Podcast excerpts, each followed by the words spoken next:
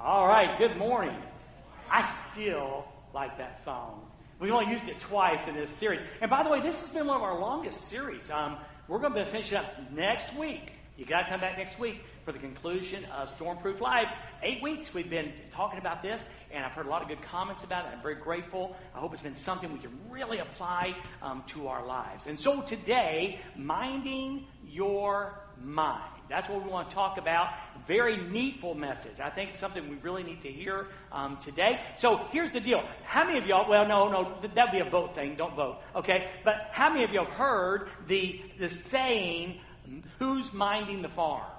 You know that? Now you probably got to be like 45 and up, unless you just happen to grab it somewhere. But it's an old saying from, from the old my generation at least about who is watching out for things. Who's watching? If you're if you're on vacation and you own a business, then someone might say to you while you're on vacation, "Well, who's minding the farm?"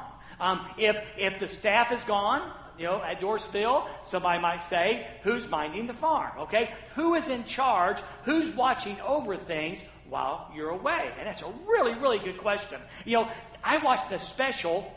Um, I think it was Friday night, maybe, or Friday during the day, um, on PBS, and it was entitled "Who's Driving the Car."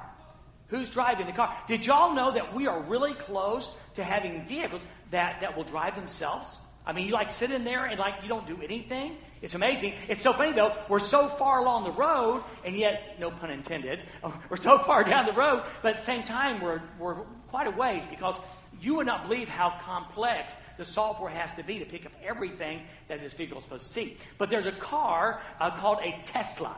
Um, it's a pretty expensive vehicle, um, and it's kind of a unique vehicle. Uh, but anyway, they have something already in their vehicles called um, autopilot. Autopilot. It's really pretty cool. Um, there's a couple things you need to know about it. First off, it does control almost everything in the vehicle. So, in other words, if you're driving down the road, you know, and there's a curve, it'll actually take the curve for you. Um, it monitors the speed. It monitors things, you know, anything about like you're going the same direction. And, you know, if there's a car ahead of you, it'll pull you out to pass. It's really, really quite incredible. But here's the deal. Here's the deal. Well, number one is okay. You still it's it's like they call it level two. You still have to drive the vehicle. You've got to be alert. You can't just like doze off and sleep while this thing's doing this thing. Okay. And secondly, it does mainly monitor things going in the same direction that you are. Okay. So here's why that's important. It showed a guy, and he had one of these, and he loved making YouTube videos and talk about his Tesla and this autopilot. And, and just about you know six, seven videos, they showed clips from it. How amazing! I mean, it really is amazing. Um, how it would change. A car would be ahead of it, and it would change lanes and move over. But keep in mind, it mainly monitored things going in the same direction that you were, and you have to mind the farm. Well, one day and oh, oh, I probably to throw this out too. It's really strongly suggested that you only use it on interstates. So, words not where there are intersections and things like that, only on interstates where everything's going in the same direction. Well, one day he was not on an interstate. He was on a four lane highway, but it had open intersections, and um, a truck pulled out in front of him. Now, the sad part is, it was about a thousand feet. So, if he had been minding the farm, and if Tesla had been designed, the autopilot had been designed to watch out for, on, on open highways across traffic, it'd been okay. He wasn't minding the farm. And the truck pulled out in front of him. Test, the autopilot did not pick it up. And he tragically died um, because he wasn't minding the farm. Now, what I want you to know is that as we do this sermon today, talking about our mind, I want you to understand it may not kill you, but it can sure devastate your life if you don't mind the farm. So today we want to look at the mind and how it impacts. If, if, if a storm is coming, what should be our mindset? How can we best prepare mentally and avoid some of the storms that come our way? There's a great scripture in Isaiah 26 3. It's almost, it almost sounds like it needs to be in the New Testament. That's how good it is. Okay? Here's Isaiah 26 3.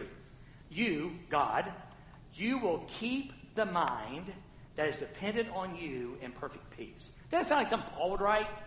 Like Paul slipped back you know, a few centuries and wrote this? God, you will keep the mind that is dependent on you in perfect peace, for it is trusting in you. Now, here's the big takeaway that you can already grab in the first five minutes of the message, and that is this we need to mind the farm, but it's even better when God is minding the farm. Okay? When God is watching over, we're allowing God to watch over our mind, okay? Things go very, very well. You're going to hear several quotes today. Um, some of them I'm going to reference Craig Groeschel, some I will not. Um, I, I, snatched these from Judy's teaching notes. Um, she did a, a, couple lessons that Craig Groeschel taught on the mind, the mastermind, and so you may hear a few of those, and I can't give reference to all of them. Um, but, but here's one he said. He said, The mind is a battlefield between God's truth about you and Satan's lies to you. Yeah, that's good. The mind is a battlefield between God's truth about you and Satan's lies to you. There's a war between God's truth and between our enemy's deception. God says one thing, and the enemy says another. Very, very important. Very important. You know, we used that illustration on a Sunday night, and I think Judy even used it in her Sunday school class about the white dog, black dog, and they were having this, you know, this fight. And which one wins? The one we say sick 'em to. Uh, which one wins? The one I feed the most. And we've got to determine what we're going to feed in our brain.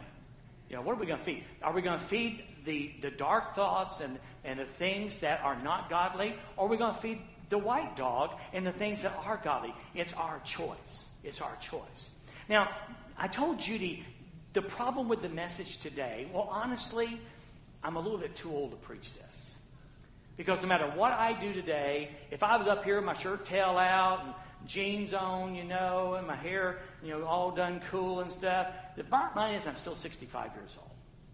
And I understand if you're here younger today, particularly, if you're probably 45 and down, this may sound a bit old fashioned to you, but that's okay because Bible, and sometimes, is old fashioned, okay? But here's the deal. I, here's something I came up with. We are often more careful walking in a cow pasture than we are in the minefield of the mind.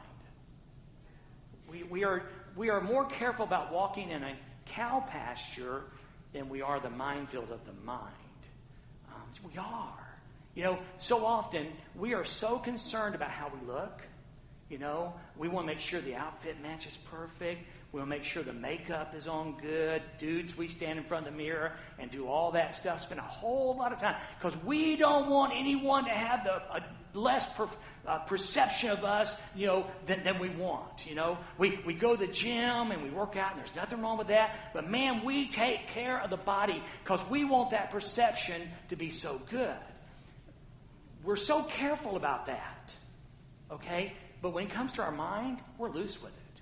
We're way, we are way too casual with our minds. See, if you're in a cow, if you're in a cow pasture and you step in something, you're going to stink for a while. But if you're in a minefield and you step on something, your life is devastated. And you've got to understand that the brain is that important. The mind is that important. You have got to understand that what we think and how we think it can devastate our lives. Ministries have been destroyed, marriages have been destroyed. Relationships between parents and children have been destroyed. Careers have been stolen away. Character has been devastated because we casually walk through the minefield of the mind and step on a landmine. And we find ourselves in a devastated situation. Paul, now remember, who did I just say? Paul. Paul garners a lot of respect in circles today. The great theologian, Paul. The great theologian, Paul. Well, in our core scripture, which was Philippians 4 1 through 9, the great theologian Paul talks about minding our mind.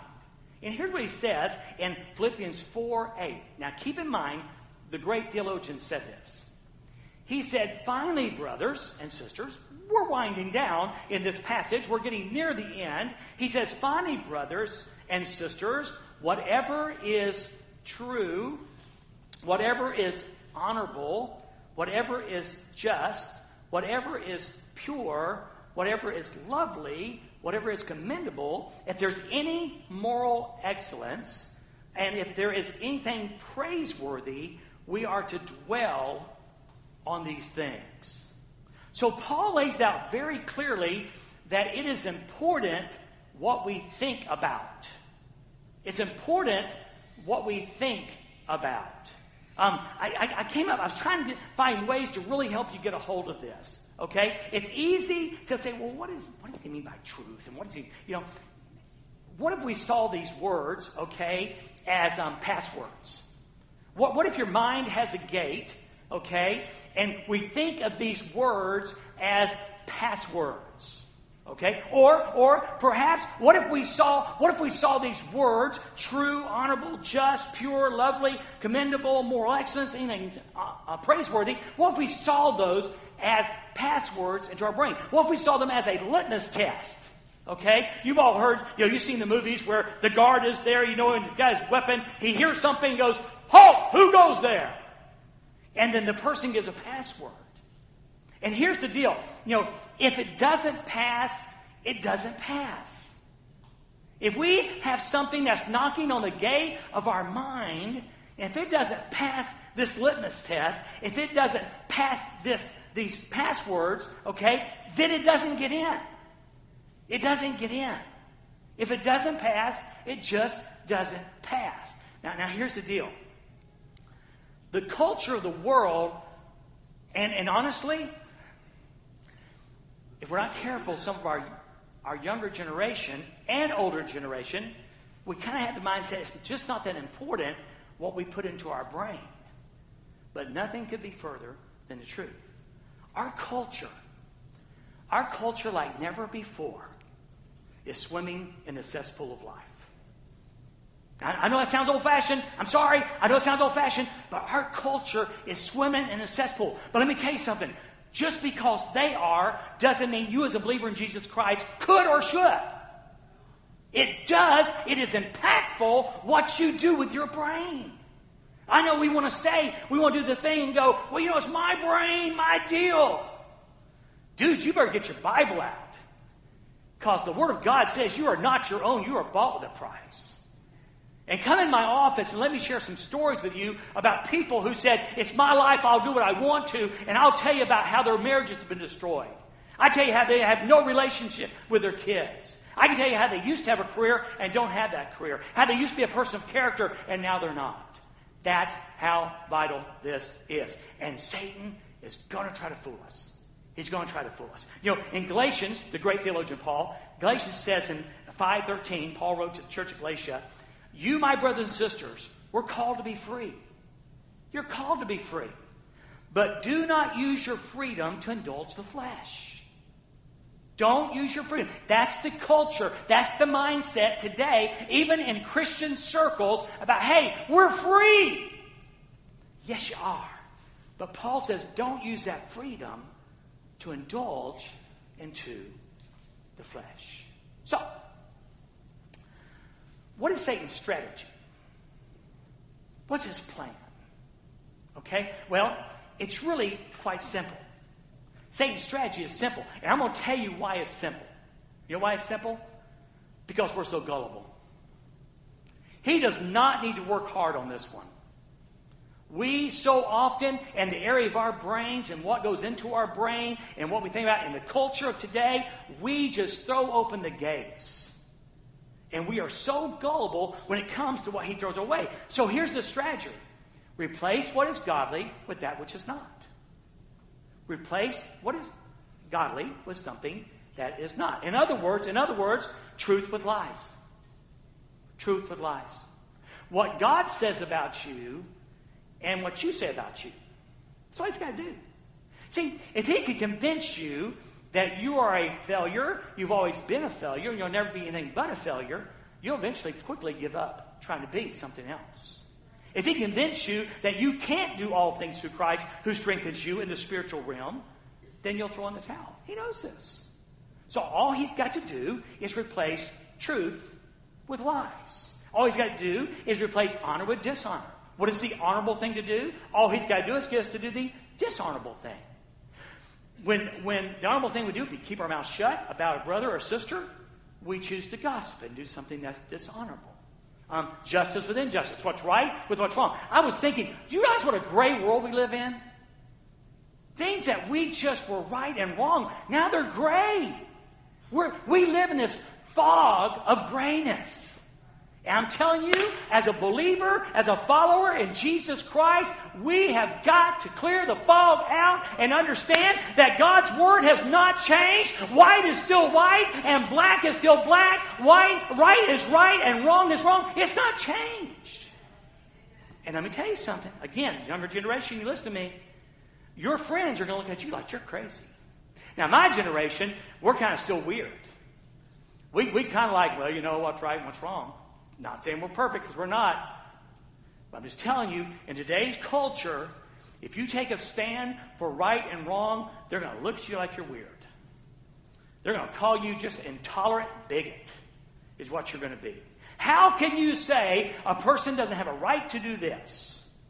And you're going to have to determine where you're going to stand on that. You're going to have to allow God to teach you in your mind what is right and what is wrong. Now, I used a saying um, several weeks ago from a guy named Arthur Rock, I think his name was, R O C H E, however you say that. And he used this with fear, okay? But, but I want you to, I put a couple blanks in there. Um, blank is a thin stream of blank trickling through the mind. If encouraged, it cuts a channel into which all other thoughts are drained. Okay? Now, the second blank there, I want you, if you're taking notes, to write down the word um, arsenic and the second word acid. Arsenic and acid. Now, that first blank, okay, are the things that will be tempted to put into your brain, and then you're going to find out that if there are these questionable things, that will probably be arsenic or acid in your brains. Now, I know that today I need to be the good cop, good cop, bad cop. Okay? The good cop's going to tell you that, you know what? You are so much in Jesus Christ. You are so much. You are, man, when God reached down from heaven and forgave your sins by his amazing grace and saved you, you became a child of the king. What's the song say? No longer a slave of fear. I am a child of God. But I just also need to pause a moment and be the bad cop. The bad cop is a guy named Dwayne who happens to be your pastor who loves you enough to tell you the truth today. There is, again, there is a movement in culture, it seems, and in Christian circles, it seems, that everything's okay.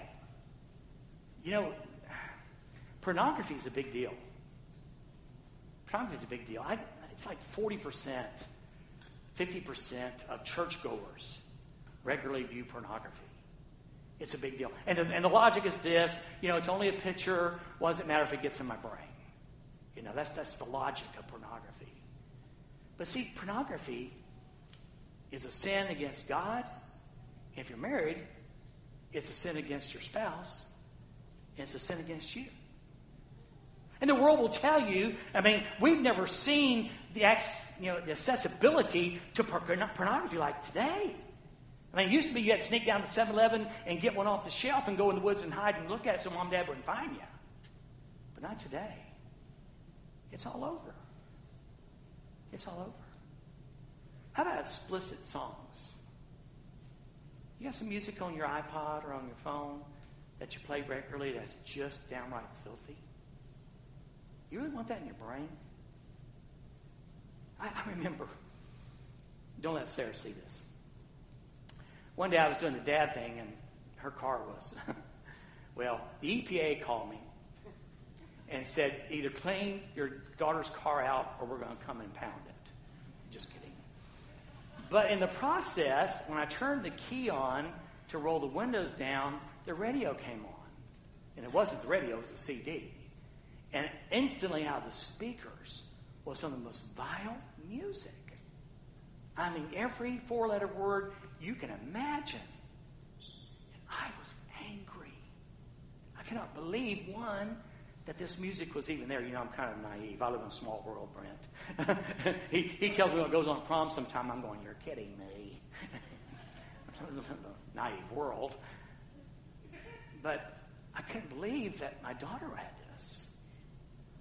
So you know what I did? I ejected the CD out and broke it in half. And then I did the father police thing and said, if I ever catch you listening to that music in my car, because the title is in my name, okay, then you're going to lose the car. I don't want to share listen to it again.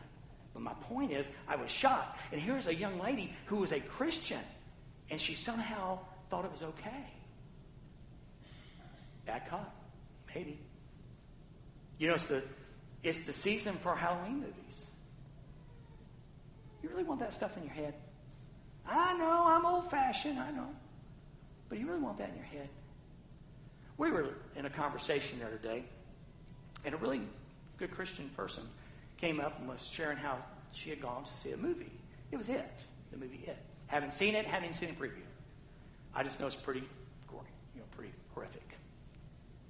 And she was saying, "Oh yeah, I'm like, you know, we like to go see those movies." And I'm sorry, I couldn't. I said, "You went and saw that? Why? Why would you put that in your head?" May I ask you the same question? Why would you put that in your head? You're a Christ follower, and you're a follower of the Apostle Paul, the theologian, who gives us this litmus test of things that we should allow in our brains. Why would we put that in would really read, books that would make your mother flush, blush? See, that's what I'm trying to tell you. It's epidemic. It's epidemic. And what's dangerous is we've, we've adopted somehow the culture that it really doesn't matter what we put in our brain. Well, it does. When we put this kind of stuff, this kind of stuff in our brains, okay, then, then whatever, you pick the one I talked about, or maybe you have your own, okay? When we put that in our brain, it's a thin stream of either acid, which will eat your brain, your, your Christian character in your brain, or, or arsenic, it will poison your brain. It will poison your brain. Those things, you know, either one. If encouraged, if we allow that stuff to keep going, okay, it cuts a channel into which all other thoughts are drained. In other words, it becomes our default way of thinking. Now, again, in case you're sitting there, you know, saying, I'm a grace man. What are you going to do with Paul? Are you going to throw Philippians 4 8 out? Are you pretend like it really wasn't there? I don't know. All I know is this. Through the years, I have seen so many casualties of bad thinking that I don't want to see another victim. I don't want to see another victim. You know, it, again, this is one of those Groeschel thoughts. You know, if you think a thought enough, that thought becomes a default thought in your brain. If you think something enough, it becomes the default thought in your brain. If you tell yourself you don't have enough, then you're going to go into a scarcity mentality. You're going to find incredibly hard to be generous if you think that you'll never have enough. If, if you say to yourself, I'll never be enough, then you'll never live in the victory that God wants you to be. And those things can become the default in our lives. Okay? Um, you'll never create a pathway where it's easier to think if you're, if you're never going to have enough or be enough. You know, we have, a, we have a sidewalk that forms an L. Over here's the entrance to our garage. And it's just easier to go across the grass. We can go down the sidewalk and turn right, or go across the grass. Well, guess what? Every year we have this beautiful grass, okay? All right, semi beautiful grass, okay? Uh, we have to be authentic. But by mid June, there's a path. There's a worn path, and on each side is green grass, but there's a, a worn path where we take the shortcut. And what I'm trying to tell you is when you allow this junk into your heads, it becomes your default thought. And it wears a path into your brain. And that's what, how you become. That's what you become. Okay? Now, what is the alternative to that? Just in case someone here actually believes what I said is true, okay? What is the alternative to that? The alternative is to believe that God is your source and that with God all things are possible. That you don't have to do that. You don't have to do that. That's the alternative. And then the question becomes how? How? Okay. First off, in Colossians chapter 3, verse 2, we're going to set our mind. We're going to set our mind. Okay? In Colossians 3 2, it says, Set your minds on things above and not on earthly things. Set your mind on things above and not on earthly things.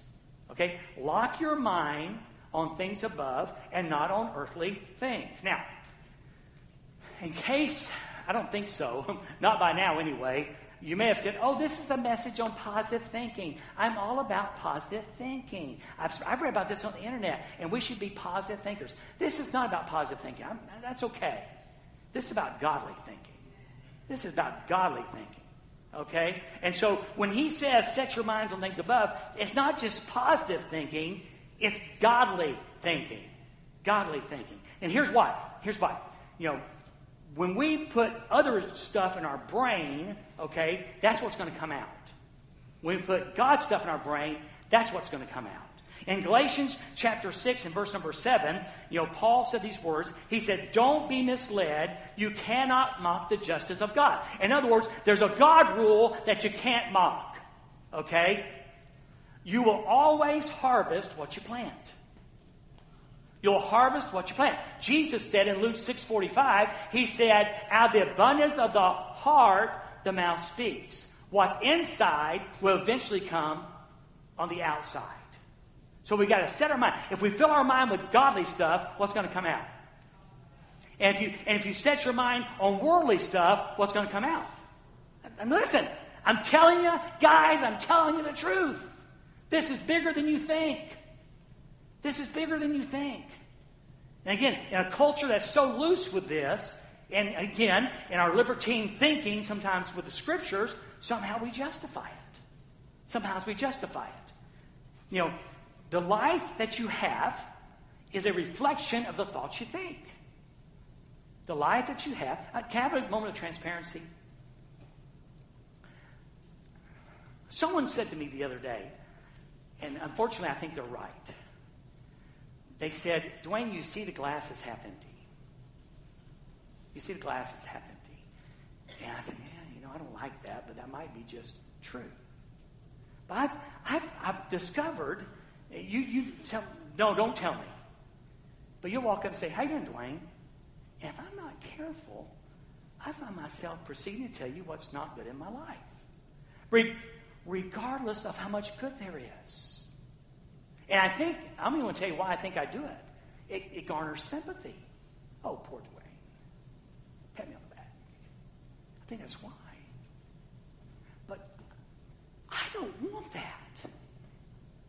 I want, I want the life that you have is a reflection of the thoughts you think. I want to concentrate. I've been working on this. I want to concentrate on who God says I am. I, I want to concentrate on who God is. Not, not what he does, but just who he is. That's why I keep telling David over and over and over again. I can't get enough of the music that we sing because it capitalizes on the idea that God's grace is enough. And for a guy who wrestles with low self esteem, and for a guy who wrestles with life in general, you know, I need to hear about grace all that I can. Because it proves to me that God loves me regardless. Now, I can fill my mind with the I'm not enough stuff or the garbage of the world, or I can fill my mind with I am enough and the wonders of heaven. You know that song, 10,000 Reasons? David will always sing that song, and I never can remember the title until we get to the title. 10,000 Reasons. Oh, that's what this song is called. How amazing is that? Amen? It's amazing. We want to focus and think on the 10,000 reasons of how and why we should praise this wonderful God that we serve. Amen? Amen. It's amazing. It's amazing. Now, now listen to what Paul goes on and says in Galatians 6. You know, first he said, you know, you'll always harvest what you plant. What you put, what you put in your brain is going to come out. What you put in your, here's our ooze word, what you put in your brain is eventually going to ooze out. In your attitudes and in your actions. Okay? Now, here's what he says. He, he lays out real plain. Those who live only to satisfy their own sinful nature will harvest decay and death from that sinful nature. You put that stuff in, here's your harvest decay and death. You know, James talked about, you know, where does sin, where does sin come from? From our own passions inside. From our own passions inside. Then he says this But those who live to please the Spirit will harvest everlasting life from the Spirit. There's the choice. We can put junk in and reap decay and death, or we can put the Spirit in and harvest life everlasting. Which, which one sounds better to you? Which one sounds better? What's better? Someone said, you know, have you ever tried to find out sources of quotes? I mean, I really, yeah, the reason I told you about the Craig Groeschel thing, I don't want you to think I'm, you know, taking credit for what he said. Okay? So this was a quote that I've heard before, and I went online and said, I'm gonna find, I'm gonna find out who said this. Well, about 19 people said it. Well, this person said it. No, this person said it. This person said it. So you pick somebody who said it. Today, Dwayne is saying it. Sow a thought, reap an action. Sow an action, reap a habit. Sow a habit, reap a character. Sow a character, and reap a destiny. Hmm. So true. So true. So true. So the bottom line is this if you want to change your life, change the way you think. If you're, if you're sitting there and saying, man, I feel so stinking guilty. I feel so shameful. I feel so negative. I feel so down. I feel so dark. May I suggest take a look the way you think. What are you putting in your brain and replace it with something godly and just see what happens? Just see what happens. See if the light comes back on. See if the darkness goes away. See if the shame goes away. See if the uh, guilt goes away. Put the godly stuff in your brain. Then, the second thing, after we do that, we're going to look at renewing our mind in Romans 12 2. This is the go to scripture about brain change. Okay? In Romans 12 2, he says this Paul says, the theologian Paul says, Do not conform to the pattern of this world. In other words, don't let the world pressure you. Now, I need to let you hear it again from me, okay? That's what the world is going to do. Being a Christian in the 50s and 60s was decently popular. 70s and 80s and 90s, kind of neutral. We are living in a post Christian character in America. Our culture is post Christian.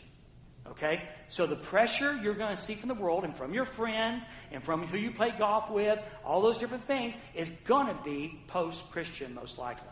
Okay? And there's going to be a pressure. So Paul says, don't, do not conform, don't let the world pressure you to the pattern of the world. Okay?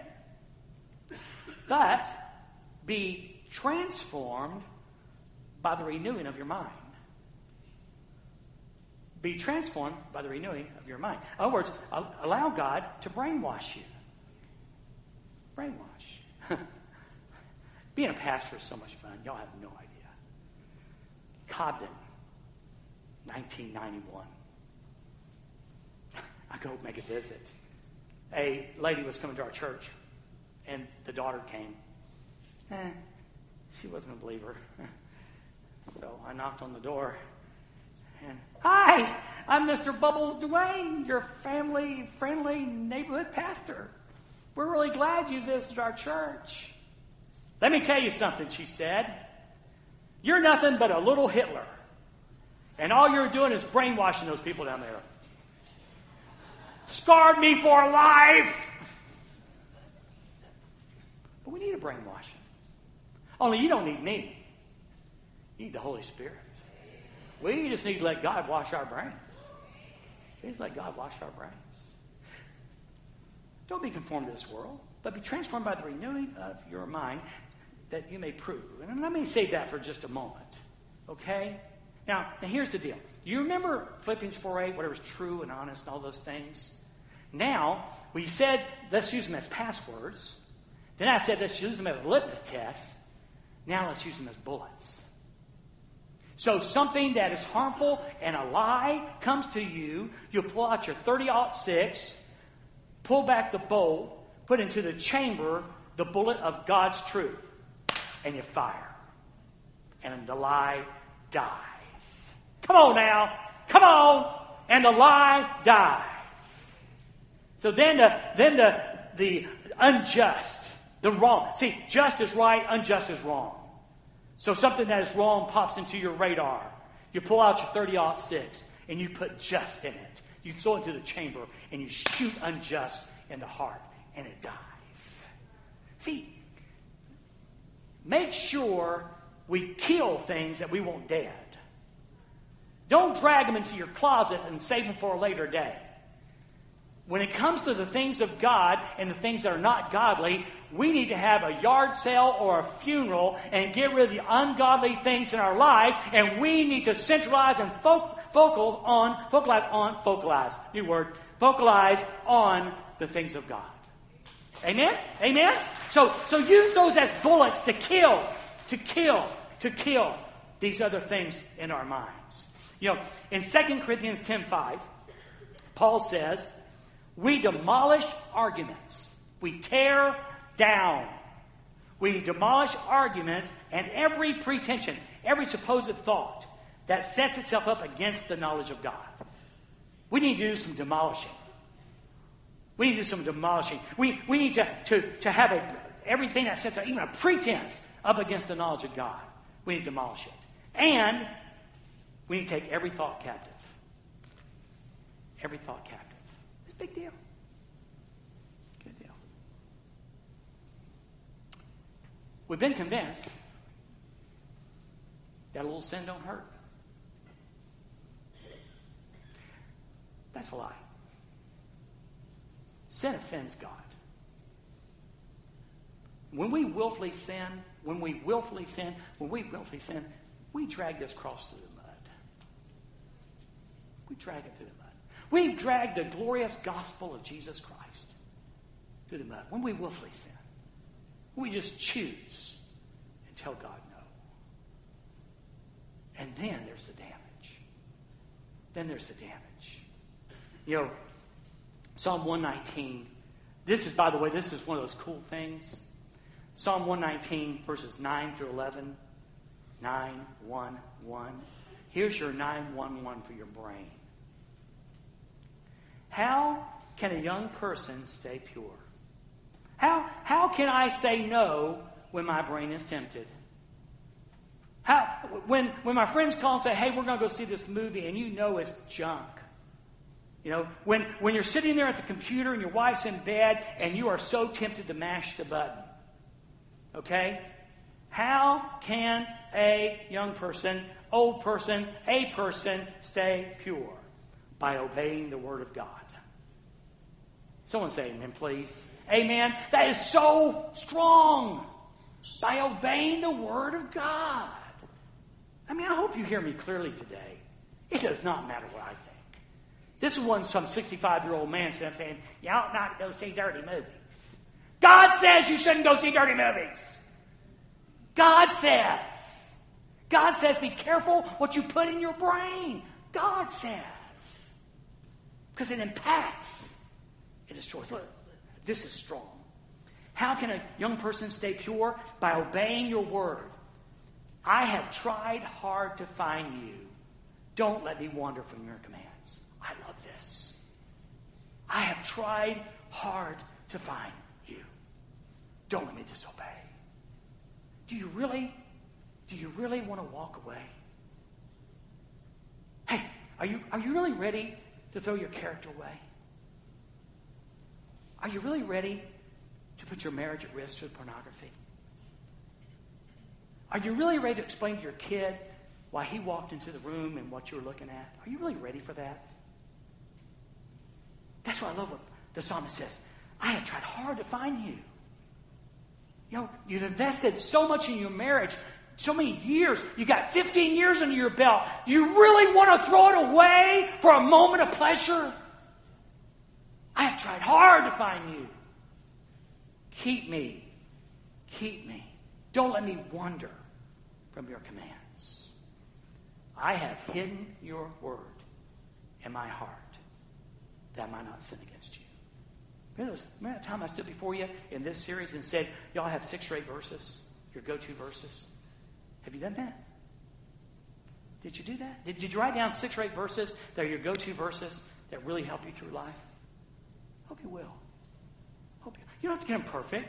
Just get, get, get the gist of the truth of the word there. So, so that when, when Satan comes knocking on your door and wants to put this junk in your brain, you can say, Yeah, but. What Jesus doing Luke 4? It is written, it is written, it is written, it is written. Put that in your brain. All right, let's go to the end.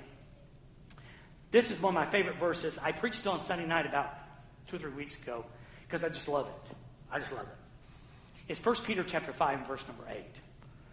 Um, and this is going to help you with the temptation part. Okay? When, when you're tempted to give. All right? When you're tempted to just cave. When the path is pretty well worn and your default thought is. Okay? This will help you. Um, Peter writing, and Peter knew all about sin and temptation and failure. You know, he, he wrote about that. And here's what it says Be sober, be serious minded. What are you going to do with this message today? Are you going to toss it out or are you going to be serious minded with it? Are you going to see the seriousness of the moment? Be serious minded, be alert. That night I told Judy how you said you wanted to go hiking, you know, and she said, you know, we're having those warm days, you know, and she said, What's holding me back from going hiking? One of the things I don't want to hike for is those leaves are nice and brown, and so are copperheads. And copperheads love to get out in that warm sun and just bask. Okay? And they love preacher for lunch. They love preacher for lunch. So be sober minded, be alert. Be alert. Here it is. I just love this. Your adversary, the devil, the enemy, the devil, is prowling around like a roaring lion, looking for anyone he can devour. I like that. Here's what, here's what I shared that night. Now, I may have shared it on Sunday morning, but that's okay. Roaring lions aren't looking for something to eat. I mean, can you imagine? Here's a little antelope sitting there. And all of a sudden, roar! You, little, you think the little antelope's going to go, Hi, Mr. Lion, how are you? Come over here and eat me. I'm fine. Well, no. You know what lions do. They stealthily sneak up and get the antelope. So when Paul, when Peter says your adversary, the devil, is prowling around like a roaring lion, what is going on? Okay? Here's what's going on. Roars, lion, roars, lions roar, we'll get it. Lions roar for two reasons to declare dominance and to add to the pride. Declare dominance. This is my territory. So be careful, your adversary, the devil, is roaring because he's declaring his supposed territory. His, is his brain, are your brain his territory? Does he know that your brain belongs to him? Does he roar and you respond?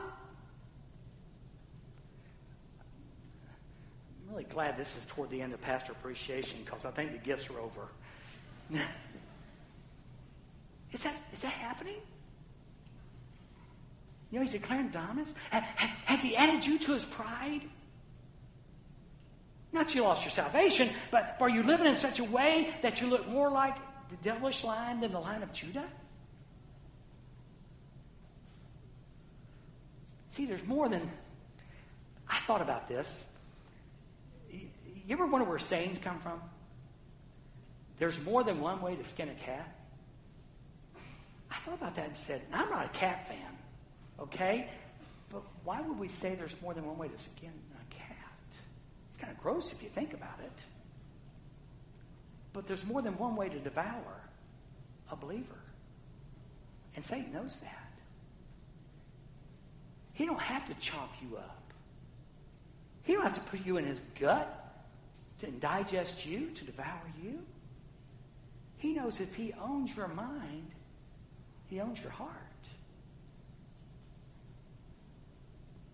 And you'll know that happens, by the way, when you start thinking and acting more like a lost man than a saved man. I'm telling you. I don't care what the culture says. The world ought to know you belong to Jesus. When you see your best friend who's lost as a goose at a, I can't find a better word than a filthy movie. What's he thinking? What's he thinking? Okay, enough. I hope today that Satan learns that he is not the king of the jungle. That because we are believers in Jesus Christ, we have victory. We have victory. Not because of us, but because of him. And I'm going to pray today, in just a moment, as our team comes up, I'm going to pray in just a moment that we will have victory in our lives, in our hearts, in our minds. Now, listen. This is important. Just remember, this stuff gets in our brain. At best, it's acid. At worst, it's arsenic. It can, can hurt your brain. It can mortally wound your brain.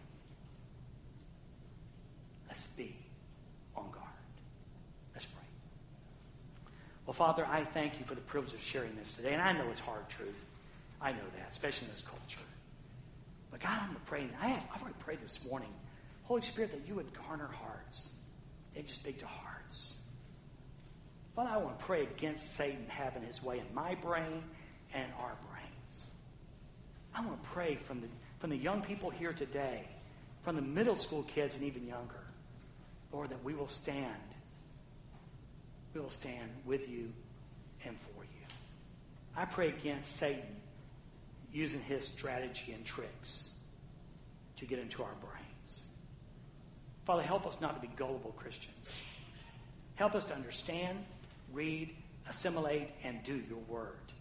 And that will be our armor against our minds being owned by Satan. And I'm going to pray in Jesus' name right now for the victory that I know is going to occur in the lives of your people.